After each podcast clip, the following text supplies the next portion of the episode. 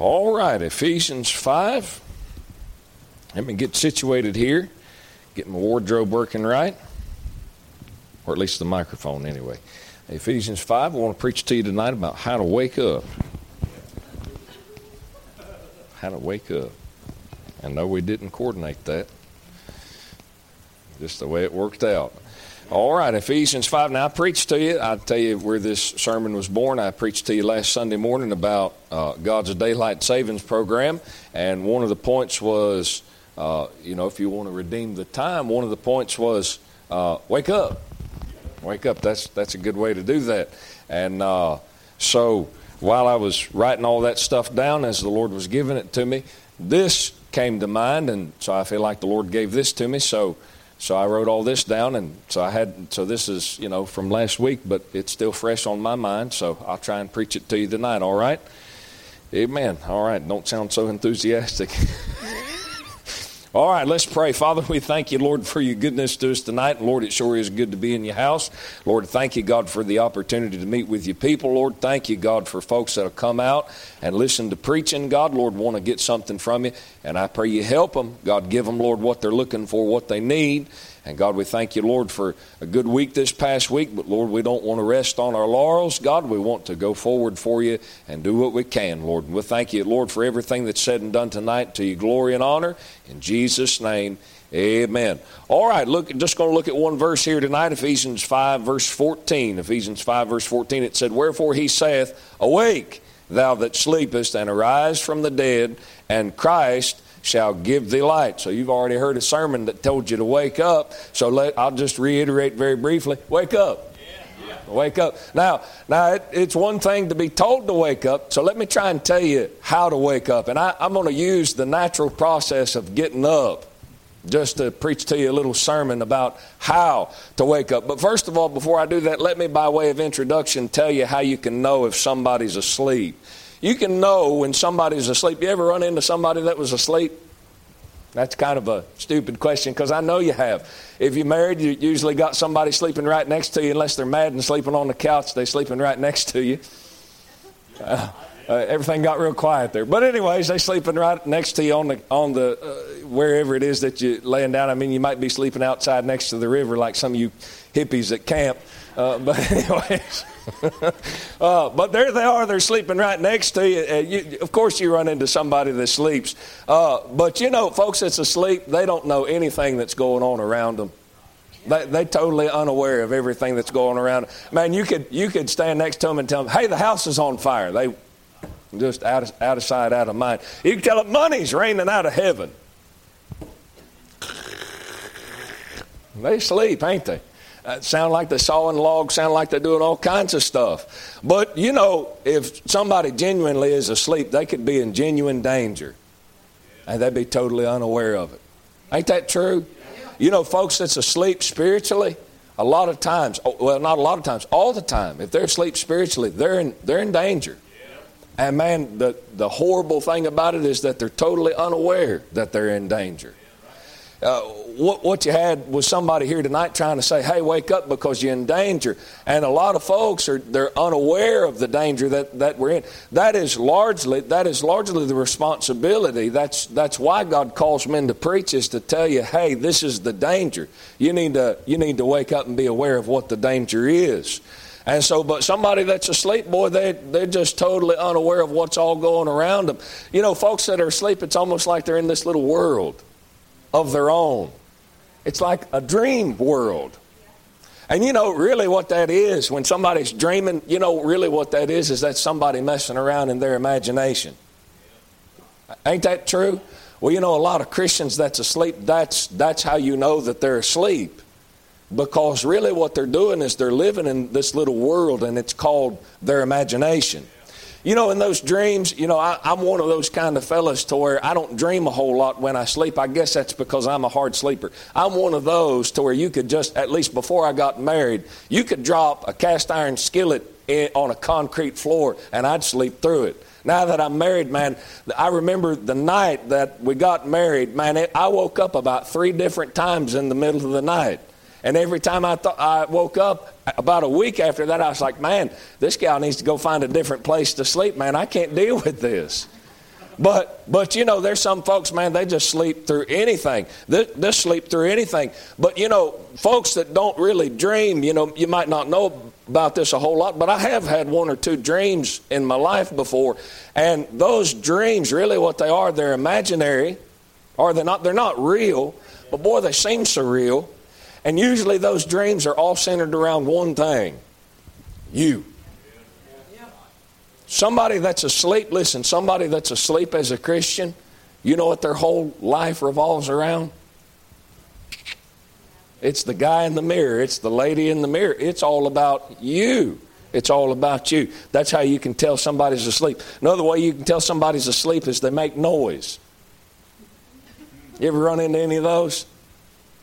I thought I was going to walk over next door. Some folks stayed and, you know, ate lunch. And I knew that Sunday afternoon was a good time for napping. So I figured I'd walk over there getting ready for church and I'd hear somebody making some noise while they're sleeping. Much to my dismay, I didn't hear any noise. I thought maybe some folks was dead over there. But anyways, folks make noise. And it's not always snoring. Have you ever run into somebody that talks in their sleep? I'm one of those.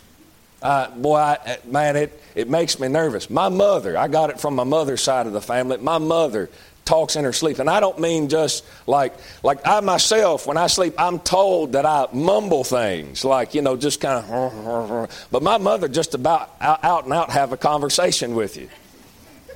It's pretty nerve-wracking. You know, a lot of people when they're asleep, when you can tell that somebody's asleep spiritually because you see words coming out of their mouth, but you can't really understand what they're saying. They try to talk about spiritual things, and boy, that don't make a whole lot of sense. Boy, that don't really resonate. They almost sound like one of our presidents that we've had or might have right now. I'm not going to say which one it is, but you know, you hear things being said, but there's not a whole lot that really makes sense when it's coming out. Christians is like that. When they're asleep, it just kind of, you know, running their mouth. And you know, when folks is asleep, who they talking to anyway? You ever thought about that? There's only one person that they can be talking to. They're talking to themselves.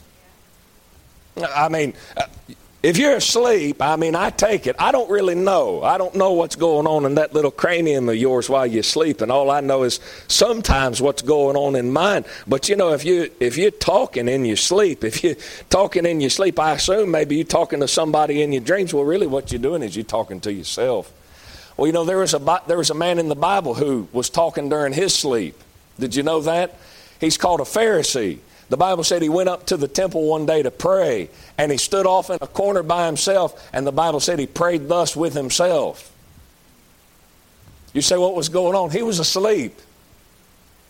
He was talking, but nobody was listening except him.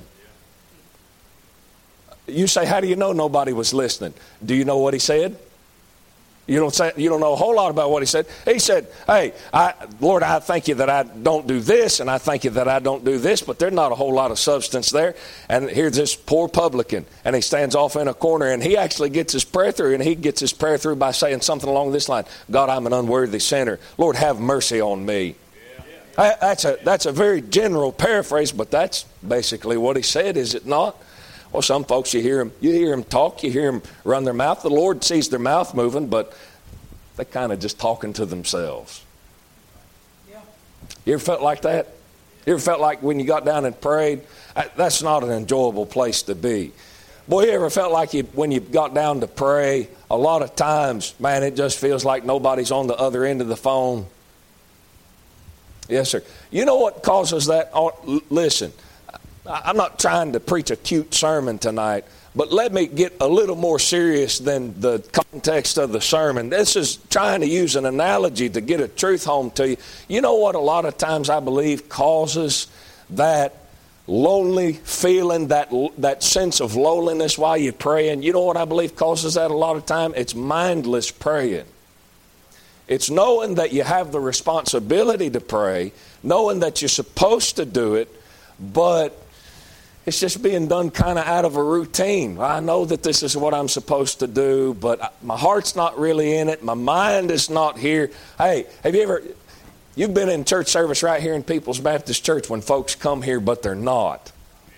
Yeah. It's a mindless presence. People, their bodies are here, but their mind's on work tomorrow. Their mind is, worried about what mama said to them this past week and, almost cussed them out. They're worried about all kinds of stuff. That's what the kind of stuff that folks is worried about. And what it does is it creates a sense of distance in the church. You can come and you can feel it, man. People are singing. The words are coming out of their mouth, and they're trying to carry a tune in a bucket, and it halfway sounds good, but you can tell their heart's not in it. Well, a lot of folks, man, they get out on their knees and they begin to pray, but their heart's not in it. They're there, but they're not there. It's mindless praying is really what it is. You say, what's going on? A lot of times that's because they're asleep. They're sleep talking. They're talking in their sleep. You know how else you can tell if somebody's asleep? Turn the lights on. Turn the lights on and call their name. Brother Curtis talks about folks that are like this, and boy, I have to admit, I'm exactly one of these kind. I do not like to be woke up. I am one of those individuals that when I wake up in the morning, leave me alone. It's not because I don't enjoy the mornings. I just enjoy quiet mornings. That verse in the book of Proverbs that talks about he that riseth early in the morning and blesses his friend, it's going to be counted a curse to him. I take that verse to heart. I believe that. Yes, sir. When you see me in the morning, first thing in the morning, and I ain't even combed my hair, got a shower, if you say God bless you, I'm probably going to bite your head off. Shut up! Maybe not quite that bad, but it's pretty close. It's pretty close. You say, why? I like quiet mornings. But you ever gone into somebody and tried to wake them up in the morning by turning the light on and calling their name? It's usually, unless there's a seed already planted in there that, hey, you have to get up. You got to go to work. You got to go to a doctor's office. Got to go do some errand. If that's not in there and they have the full expectation of being able to rest, sleep in until an ungodly hour in the afternoon. They get to the place to where when you come in there and turn the light on, you come in and you turn the light on. And call their name. That's application. When you turn the light on and then call their name. I'm not talking about a preacher standing up and calling you out in the service. I'm talking about a preacher standing up and saying what's right and applying it to the people that he's preaching to. And then God says, hey, and calls your name. Watch the reaction.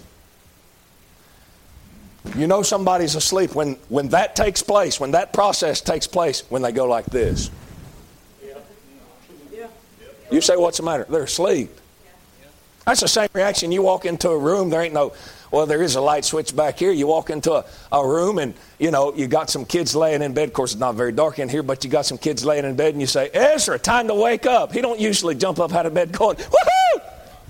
It's usually just like a Baptist. Just like Christians, man. You say, what's going on? Folks is asleep. Yeah. Hey, that's often what it is. Okay, how do we wake up? How do you wake up? Well, let me give you 5 simple points. You say, this is going to be a long sermon. I don't think so. I only got 3 pages of notes. You'll be fine.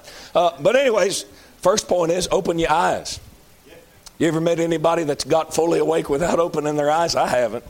I ain't never seen anybody wake up without going like this first.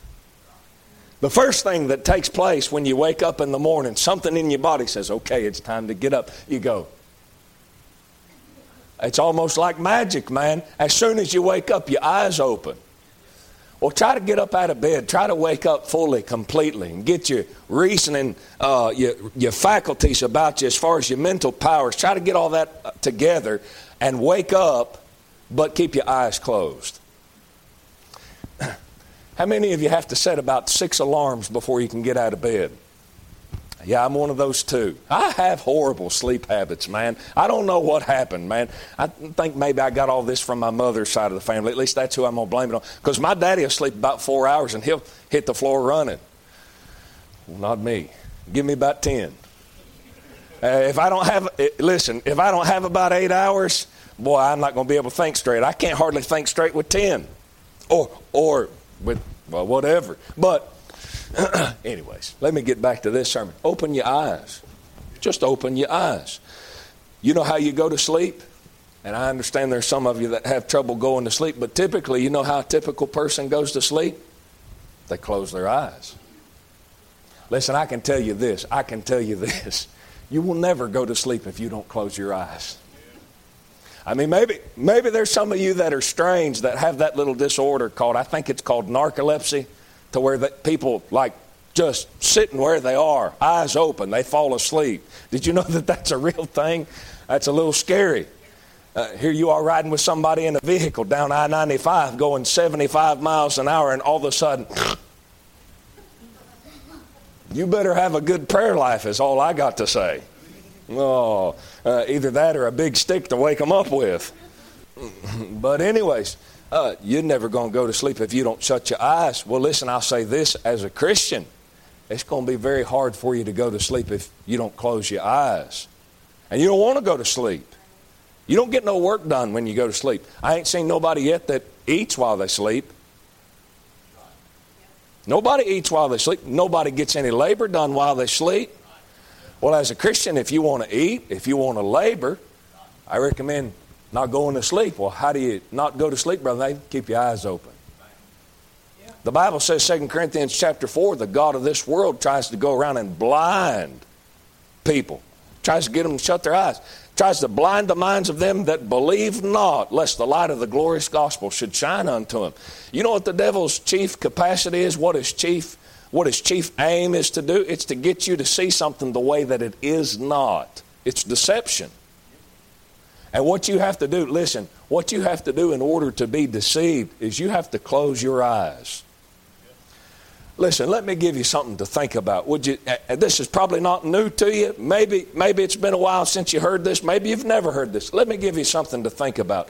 Did you know that when a man is born, God gives that man, He gives every man, every woman, every boy, every girl, when they come into this world, God gives them a measure of light with which to start their pursuit for the truth.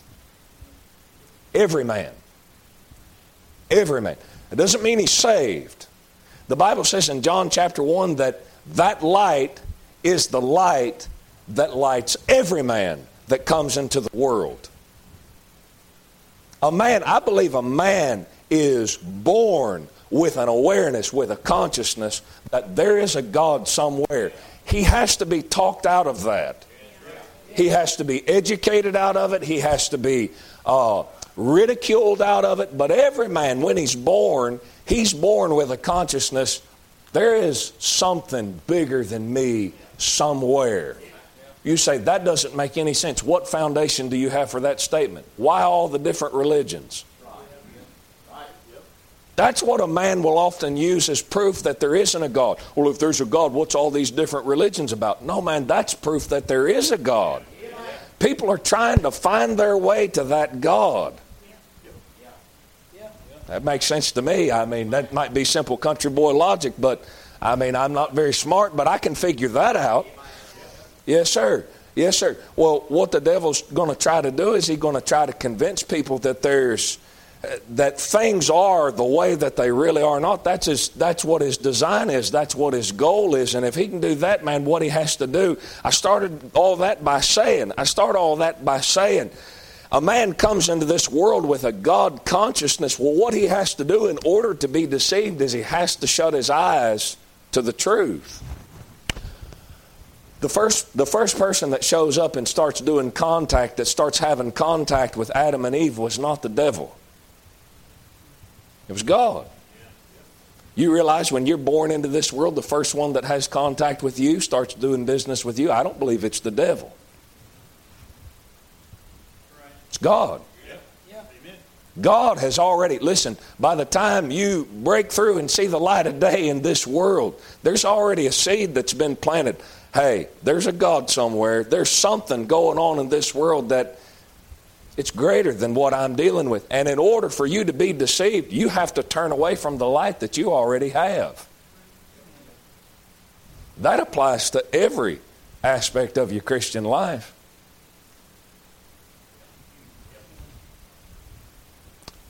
The trouble with Christians falling asleep. The trouble with Christians falling asleep is not all, it's not often ignorance. It's the fact that they know something, but they close their eyes to it. That's the thing that'll get you. Hey, listen. Man, Genesis, here's a man named Abimelech. I'm trying to get moving here because I got these other 4 points, and I know you're expecting to get out of here real in a hurry. But I'm just kidding because I don't care nothing about that. But anyhow, here's Abimelech. Here's a man, and another man by the name of Abraham shows up, and he's got this good-looking wife.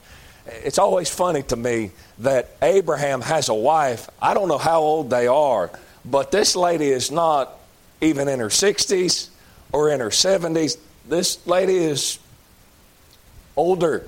I won't say old, older. And Abraham looks at her and says, "You're a pretty woman. If they know that we're married, they're going to kill me." Sarah must have been a looker. That's the way that it is. Some of y'all got so quiet because you're so pious about that kind of stuff. But it's right there. And the same thing was true with Isaac and Rebekah. He went down there and said, "Hey, don't tell them that, we're husband and wife. They'll kill me so that they can have you for your wife." Well, he gets in there. Listen, he gets in there. Abraham gets in there, and Sarah, they all get in there. And sure enough, Abimelech takes a look at Sarah, and he says, "That's all his servants. They're looking out for the king." They say, "Hey, this is a good-looking gal." And so he does what a king does, brings her into the house. "Hey, who is this?" "Well, this is my sister." That's what Abraham said. That's what Sarah said about Abraham. "Hey, this is my brother." And that night when he takes her into his house, he's laying there, and all of a sudden the Lord comes and taps him on the shoulder, and he says, "That's another man's wife." He said, "Well, I didn't know that." He said, "I did this in the integrity of my hands, the innocency of my heart." He said, "I haven't touched her. I was just doing this innocently." And the Lord said, I know you didn't know. That's why I withheld you from doing that thing." What got me started on this, I almost lost my train of thought there. What got me started on this was the fact that, what hurts people is not what they don't know. Abimelech was in a situation to where he was getting ready to do something that was wrong, grossly wrong. Yeah. Hey, if God hadn't withheld him, it would have been adultery, would it not? Yeah. Okay, whether he knew it or not, it would have been adultery. It would have been a violation of God's character. It would have been wrong. But God, there was something that Abimelech didn't know. Because there was something that Abimelech didn't understand, God withheld him. It would have been different, I believe, with all my heart if Abimelech would have known, "Hey, this is another man's wife," and he'd have done it anyway. See, the thing that gets you and I is not the fact. It's not the fact that we don't know something. It's the fact that we know it, and then we close our eyes to it. A lot of the preaching, what it consists of, is just reminding you of things that you already know is right, or reminding you of things that you already know it's wrong. You say, "Why?" Because it's so easy. It's so easy. I don't believe that. Yes, sir. So if you want to wake up, point number one, open your eyes. Number two, get out of bed. You already heard that preached. Get out of bed. Hey, if you don't want to go to sleep, get out of bed. If you don't want to doze off again after the alarm clock's gone off about 6 times, it's time to get out of bed, you lazy sack. Boy, that's so true. I'm preaching to myself about that.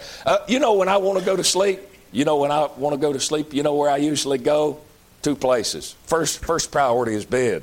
Second priority is that big brown lazy boy recliner in there. I kick that out, and boy, you can sleep. Boy, last couple of nights I've been staying up till about 1 or 3 in the morning, and usually I go in there and lay in that recliner, and I turn on some preaching, and I sleep. And by the time I wake up, it's 5 o'clock in the morning. You say, "Why do you go there?" They're comfortable places.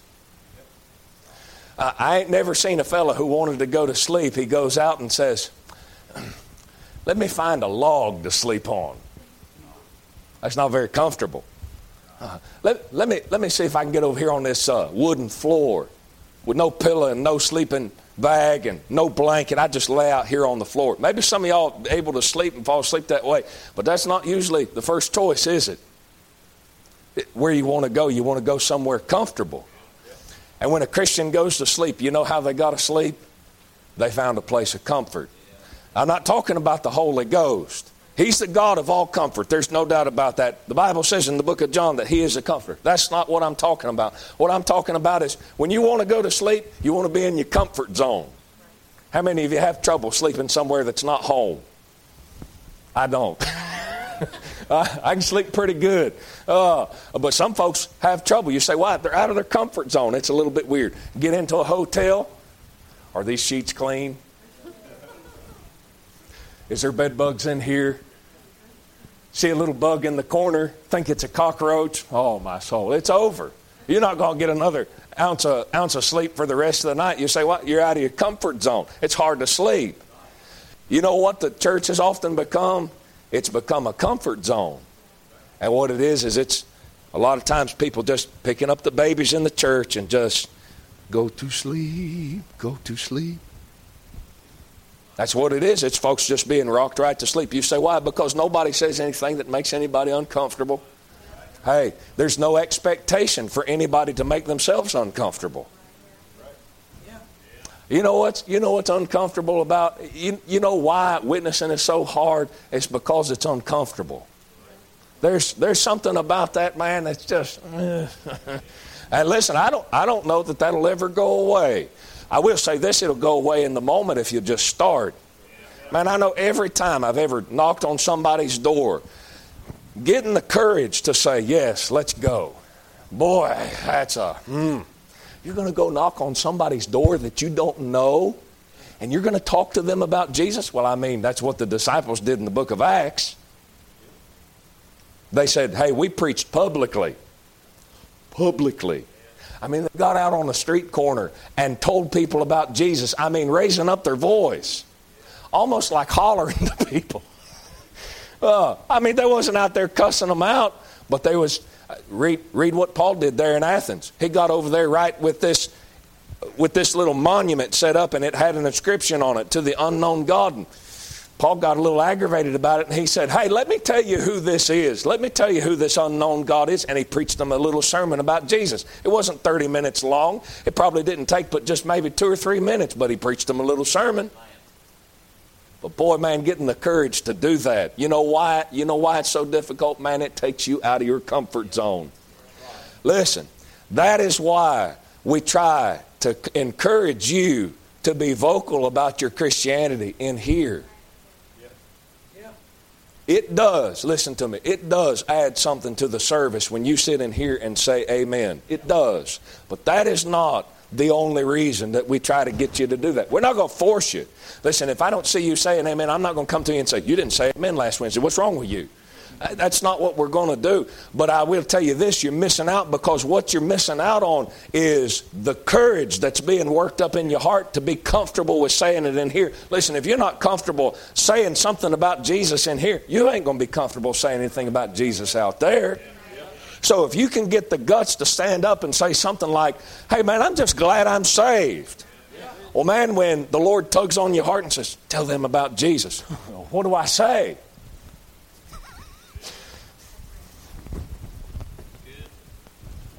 Hey, man, I'm just glad I'm saved. That's not much of a witness, but it's something. Yeah. Where did it start? Well, it started with you standing up in here and saying, man, I sure am glad God saved my soul. Yeah. Some of you fellas stood up here and preached while I'd not been here and tried to put you a little something together. You know where a lot of that courage came from, I bet you? Personal testimonies. I'm not talking about the material. I'm talking about getting the grit to just be able to do it. It's pretty intimidating, ain't it? Stand up here, man, and grab the pulpit until your knuckles turn white. You're about to pass out. I mean, you get lightheaded. Well, a lot of that tenacity gets worked up in your own heart by standing up in here and saying, hey, I just thank God I'm saved. Man, I'm just glad God saved an old wretch. Yeah. Yeah. Yes, sir. Yes, sir. Yes, sir. All right, get out of bed. Get out of your comfort zone is what I'm saying. Then let me say this, get cleaned up. I like to take a bath first thing in the morning. Yeah. It's not because I get dirty at night. It's just because it helps me wake up. You know what would help you wake up? Getting clean. Yeah. Get clean. Yeah. Just get clean.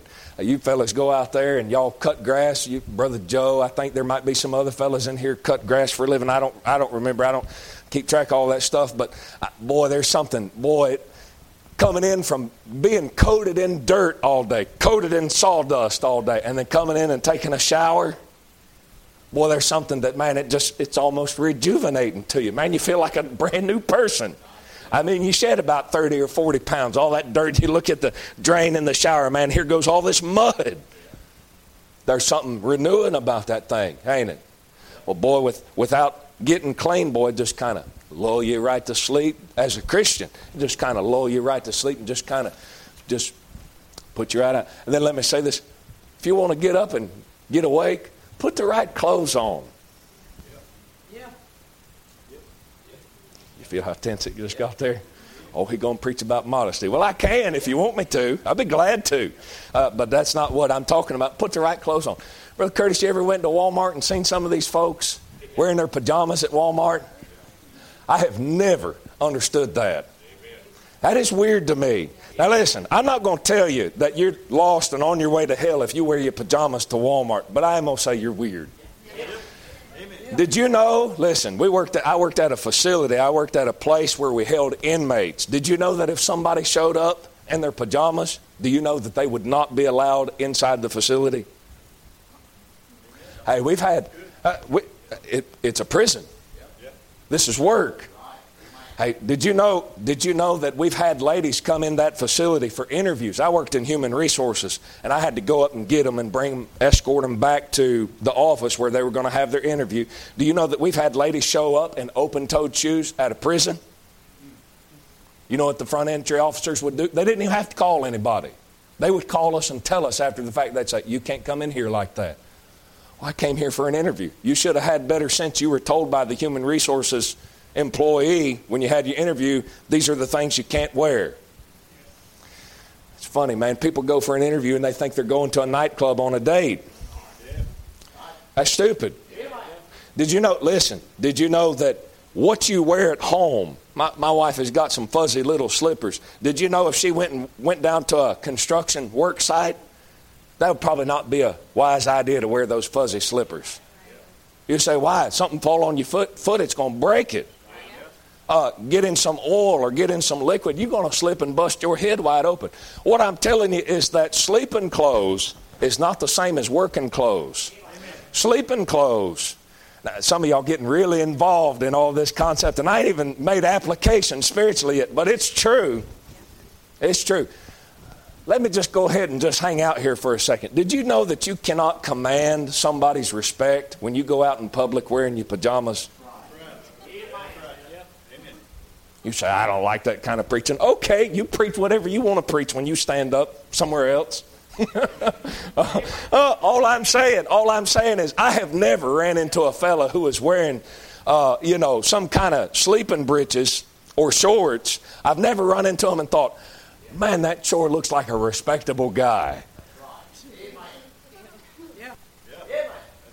It's fashionable now. I don't get it. You say, what you doing? I'm looking for all those that wear pajamas to public. I'm seeing who's uncomfortable. Some fella gets up out of bed and he puts, sleeping pants on and he's wearing a T-shirt and his hair looks like he ain't combed it in 3 days. Goes down to Walmart. Hey, have you ever seen pictures from the 1920s? This is really just a pet peeve. I'm just preaching a pet peeve right now. Just give me a second. I'll make application. We'll move on to the last point. We'll let you go. You ever seen pictures from the 1920s? Everybody wore suits and ties. Yeah, not the ladies. Everybody. I mean, that was the fellas that I was interested in looking at. I ain't trying to take no instruction from ladies in the 1920s. All these fellas, man, they got suits and ties. And I'm not talking about just two-piece suit. I'm talking about three-piece suit. Nice tie. And a derby. Some kind of top hat. They was dressed to the hilt. You said, nobody in the South did that. No, they wore them seersucker suits.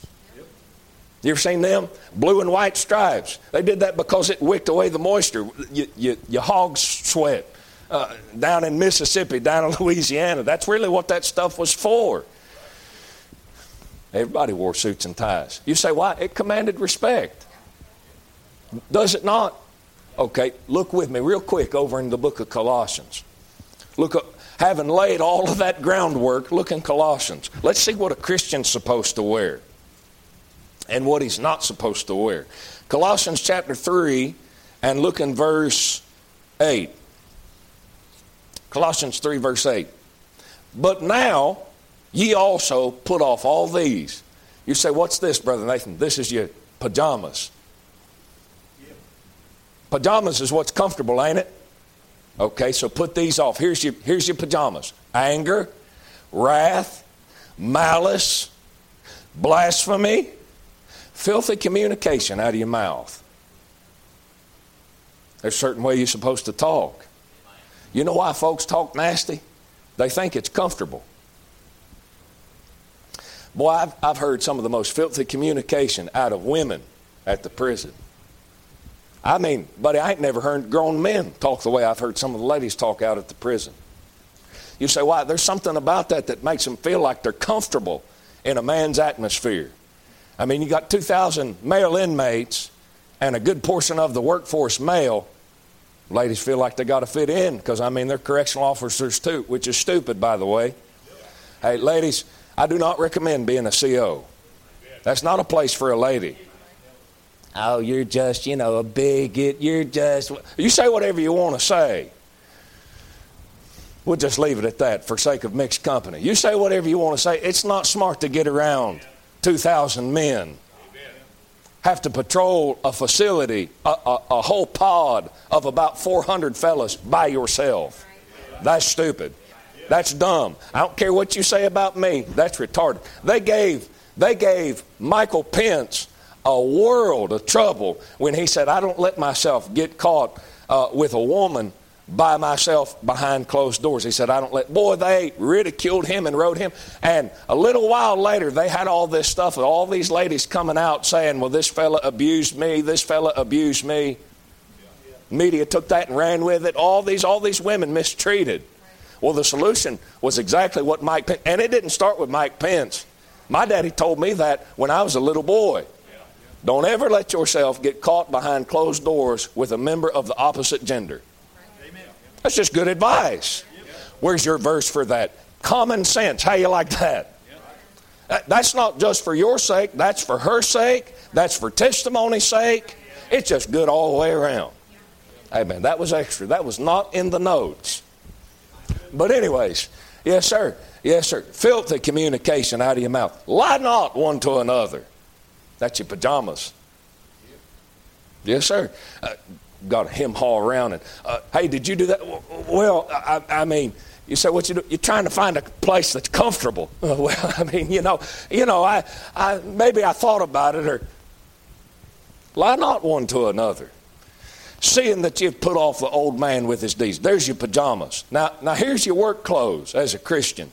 And have put on the new man which is renewed in knowledge after the image of him that created him, where there's neither Greek nor Jew, circumcision nor uncircumcision, barbarian, Scythian, bond or free, but Christ is all and in all. Put on, therefore, as the elect of God, here they are, holy and beloved, bowels of mercies. What's mercy? What's mercy? Just think about that for a second. Let me tell you what the opposite of mercy is. Hardness. You ever met somebody that was just hard? Let me put it to you like this. Ruthless. You know what that is? That's your Christian pajamas. You know what causes folks to be ruthless? Because something took place that was maybe an inconvenience to them, or maybe something took place that they didn't like, and they don't know how to respond with any sense of grace. This is an inconvenience to me, and I'm the most important person in my universe. And so I'm going to throw a hissy fit about it, and I'm going to make everybody in my little universe upset until they recognize how important I am. And Paul said the thing that you need to put on is bowels of mercy. Bowels in this day and time has a bad connotation, but bowels just means your insides. It's inside. It's not mercy that's feigned. It's mercy from a disposition. It's mercy because that's what's inside. I got a disposition to be tender towards other people. That's bowels of mercy. Look it up. What else he says? It's bowels of mercy. Let me find my place here. It's around here somewhere. Verse 12. Bowels of mercy. Kindness. Kindness. I preached to you that message about the law of kindness, right? You remember that? Kindness is not just being nice. Kindness is, hey, we're of the same kind. I told you during that sermon, I said, this fella right here, hey, you're my kind. You know why you're my kind? Because you're a person. So what that means is that there should be a measure of understanding between you and I. If you mess up, listen. If you mess up, if you do something wrong, listen. I try to preach straight as I possibly can. But listen, I tell you, when I go home and I get in my office, I am oftentimes dealing with the same thing that you're dealing with. And I am looking for preachers to rake me over the coals the same way that I feel like I have to rake you over the coals. You say, why? Because we're of the same kind. I'm not saying that for you to feel sorry for me or anything like that. I'm trying to get you to understand a principle here. We're of the same kind. There is no such thing as preacher flesh and person, regular laity flesh. There's just flesh. I may not know fully what a woman is tempted with, but I know some things she's tempted with. I know more of what a man is tempted with. I know more of what a 35-year-old man is tempted with. Because we're of the same kind.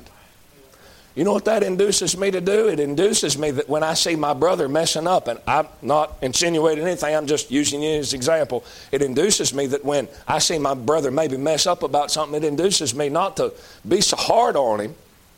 Be truthful. Be honest. Be straight. But you see that fellow and you say, man, I know what that's like.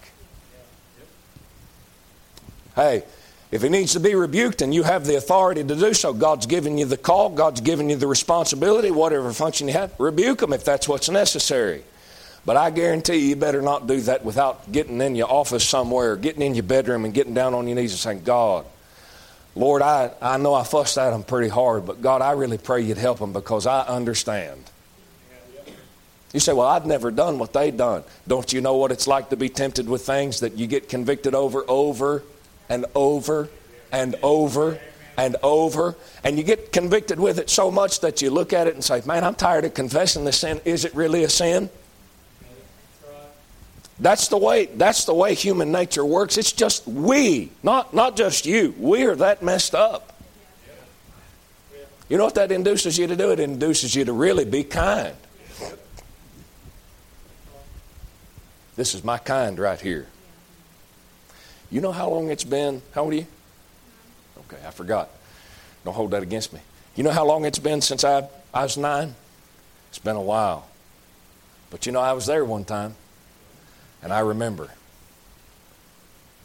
I believe when I was 9 years old, we was living in that trailer out here. My dad was a pastor of this church, and there was a double-wide trailer sitting out. I believe we was living over there. I remember pretty close, if not when I was 9, I remember pretty close to when I was 9. Did you know that this guy's not perfect? That's hard to believe. I mean, he got his hair combed right, and he's dressed pretty nice, and I don't think his breath stinks today. It's hard to believe he's not perfect, but he's not. He messes up. And you know, the temptation is because a lot of times he inconveniences me. The temptation is to ride him and crawl his case. And sometimes I feel like that's what's necessary and I do what I have to do.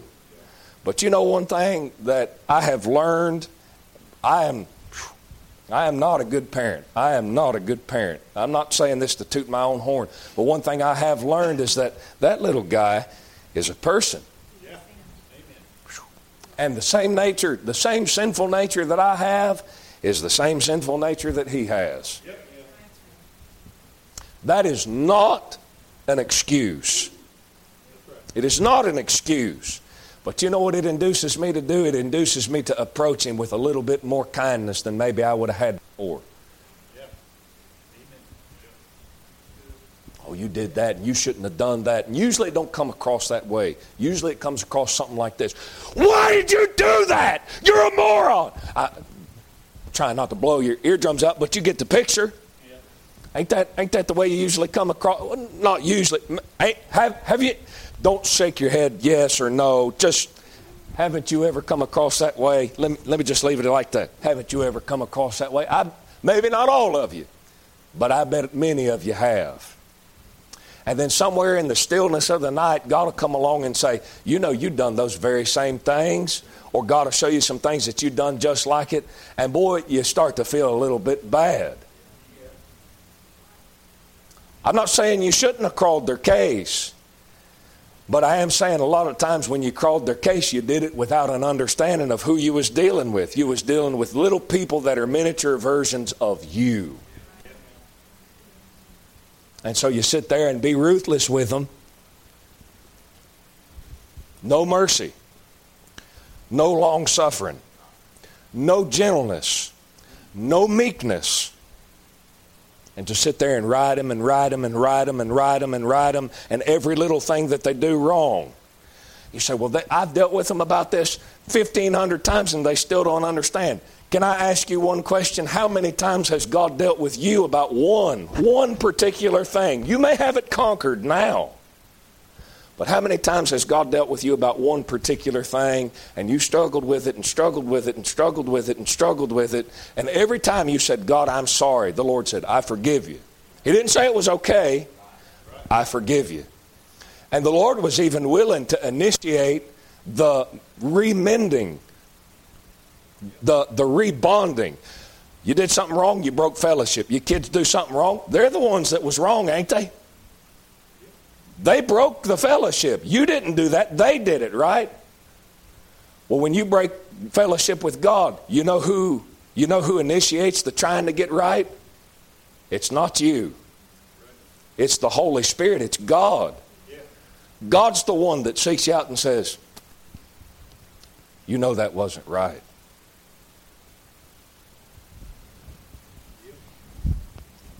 A lot of parents, their kids will do something and they will ride them and then leave them alone. Walk off in another room and never make any attempt to try and get things right.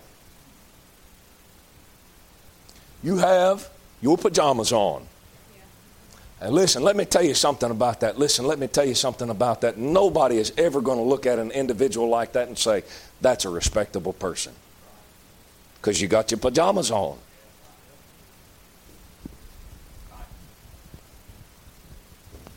Well, I know this, and this verse says this, and I got all my Bible memorized, which I'm sure you don't, but just using that as an example. I know all these rules. I got all this straightened out, and you know, my life is in order, which it ain't.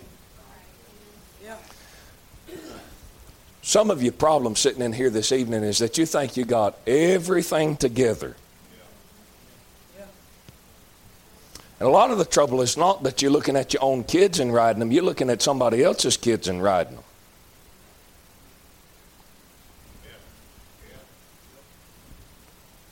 I've been there. Looked at somebody else's kids and they racing their kids a certain way. I looked at them and said, that ain't right. They shouldn't do that. They shouldn't let them get away with that. They grow up, start getting married, still serving God. Some of the finest young folks you've ever met in your life. Maybe I didn't know what I was talking about. Because you get down on your knees and say, man, just because your kids have got an education, straight A's, maybe some B's, I don't know. I think that's basically what I had. But anyways, got them a nice fancy job and they're accepted with the in crowd. And you think, well, man, they just, you know, my kids are on the top of the world. And then you look over here at this other guy's kids or this other lady's kids and, well, they're doing this and they're doing that and they ain't never going to account for anything. Hey, why don't you do something about it then? Why don't you do something about it? You say, well, if they're not my kids, what can I do? You pray. And I really believe that. I believe you could pray, and I believe God will hear you. Amen. Amen. You got your pajamas on. Let me finish this up. Look at what he says right here. He says, kindness, humbleness of mind. That's your Christian work clothes. Humility. Peter said in 1 Peter 5, be clothed with humility and be subject one to another. I'm a pastor. This is a member of the church. He should be subject to me. Do you know that the Bible says as Christians, we should be subject one to another? I don't know that guy anything. The Bible says you do. You say, what is that? That's humbleness of mind. That's humbleness of mind.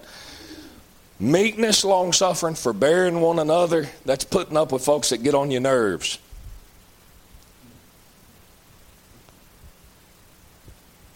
Amen.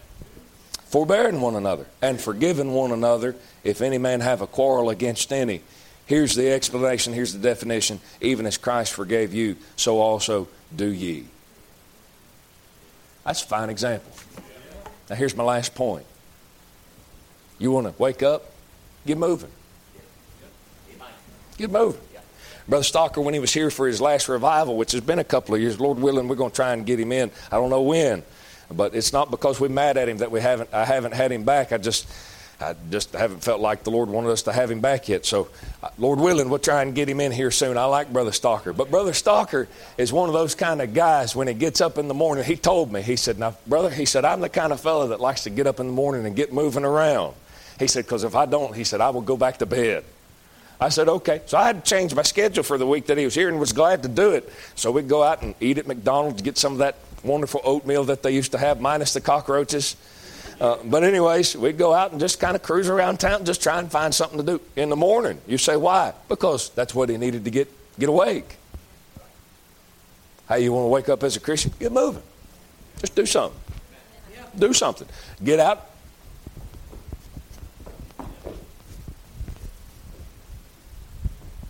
No, that's not Catholic.